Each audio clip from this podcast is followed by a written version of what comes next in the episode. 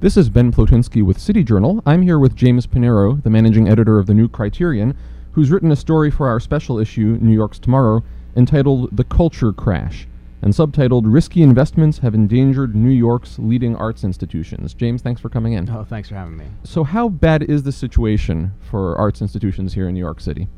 Uh, well, you know, when I got going on this story in, uh, in the spring, the arts organizations were just releasing their, uh, their numbers about the losses in their endowments. And the news was trickling out, and I think if you just read the papers and and saw that news, you'd say, well, one loss here, one loss there. But when you put it all together, which is what I did for the story, you realize that these losses are significant and they're going to have sig- a significant impact on the arts in the city for years and years to come. Could you give me an example of, uh, well, let's say the Metropolitan Museum of Art? That's well, the Metropolitan Museum is a, is a good example because, in many ways, it's in the best shape of any place. It's mm-hmm. extremely rich institution. Their endowment losses uh, began being announced at the beginning of the year at about 25 percent I think it's now down up to about a third of that. Mm-hmm. I mean, it's uh, they've had lost about a third of their endowment. For the Metropolitan, that means a loss of maybe eight hundred million dollars. The problem for a very rich institution like the Met is that they rely on that endowment f- for income purposes. I think thirty percent of their budget comes from the endowment. That meant immediate losses in their budget and significant ones. They laid off employees in certain departments and made plans for additional cuts. Uh, I mentioned that there was a plan, perhaps, to lay off as many as 250 people or 10% of their workforce mm-hmm. in the summer. As far as I know, that hasn't happened yet, and I've heard conflicting reports about whether it will. I know they've offered early retirement to a lot of their curators, but we'll have to wait and see.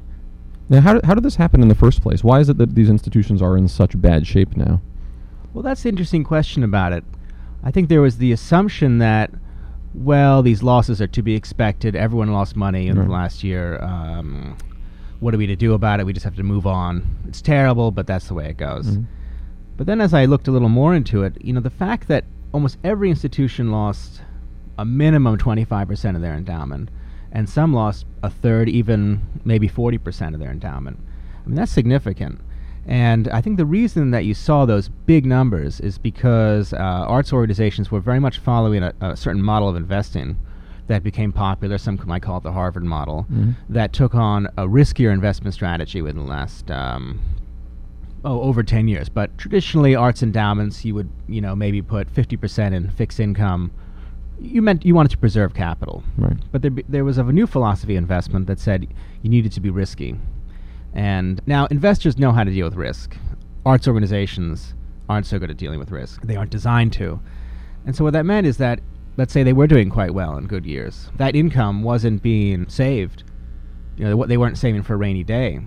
They probably spent it. Probably their budget went up. They expanded. There was a kind of mania for expansion among many museums. So when the bad times came, I think many of them were unprepared and, and they're going to be worse for it now than if they had taken a more tried and true conservative route with their investment. So, looking forward, as we start thinking about ways for arts institutions to try to survive the economic storm now and to prosper in future, I take it one of your recommendations would be to change the investment strategy and to, to invest a little more conservatively? I think it's more than just look, we got to find some new donors. Mm-hmm. There has to be a kind of fundamental look at the philosophy that went into their management over the last 10 years. I have a very smart investor friend who gave me his theory about what happened over the last 10 years. And it's kind of brilliant, kind of terrifying, but brilliant. He thinks that the bull market really ended in 2000 and that everything since then was a kind of mass illusion created through leveraging. Uh, we had a mania to be in good times. And I think arts institutions reflected that too. They were manic about their investments, uh, they were manic about expansion. And so I think arts organizations now really need to look back and say, you know what, this didn't have to happen this way. We should be, have been more careful. What were the decisions that we made that created this problem? Let me ask you one more question, a little more speculative and theoretical than the sort of questions about numbers and so on. You quote, and it's an interesting quotation that I've seen cited elsewhere too, an idea from the philosopher Peter Singer suggesting that any donation to an arts organization is immoral because you could always be using that that money to to save the life of a child. And right. you know, we've heard Singer making this argument before for any range of what's if you had to sort of uh, give a prospective donor the single best reason for supporting the opera, the uh, the you even mentioned the zoo here. So really, any cultural institution in New York, what what what would it be?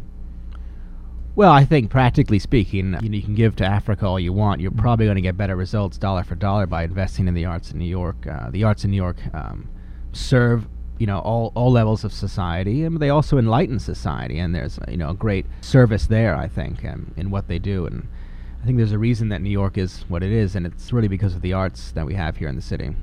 Well, thanks very much, James. You can read James's entire story, The Culture Crash, at our website, www.city-journal.org. James, thanks very much. Sure, thank you.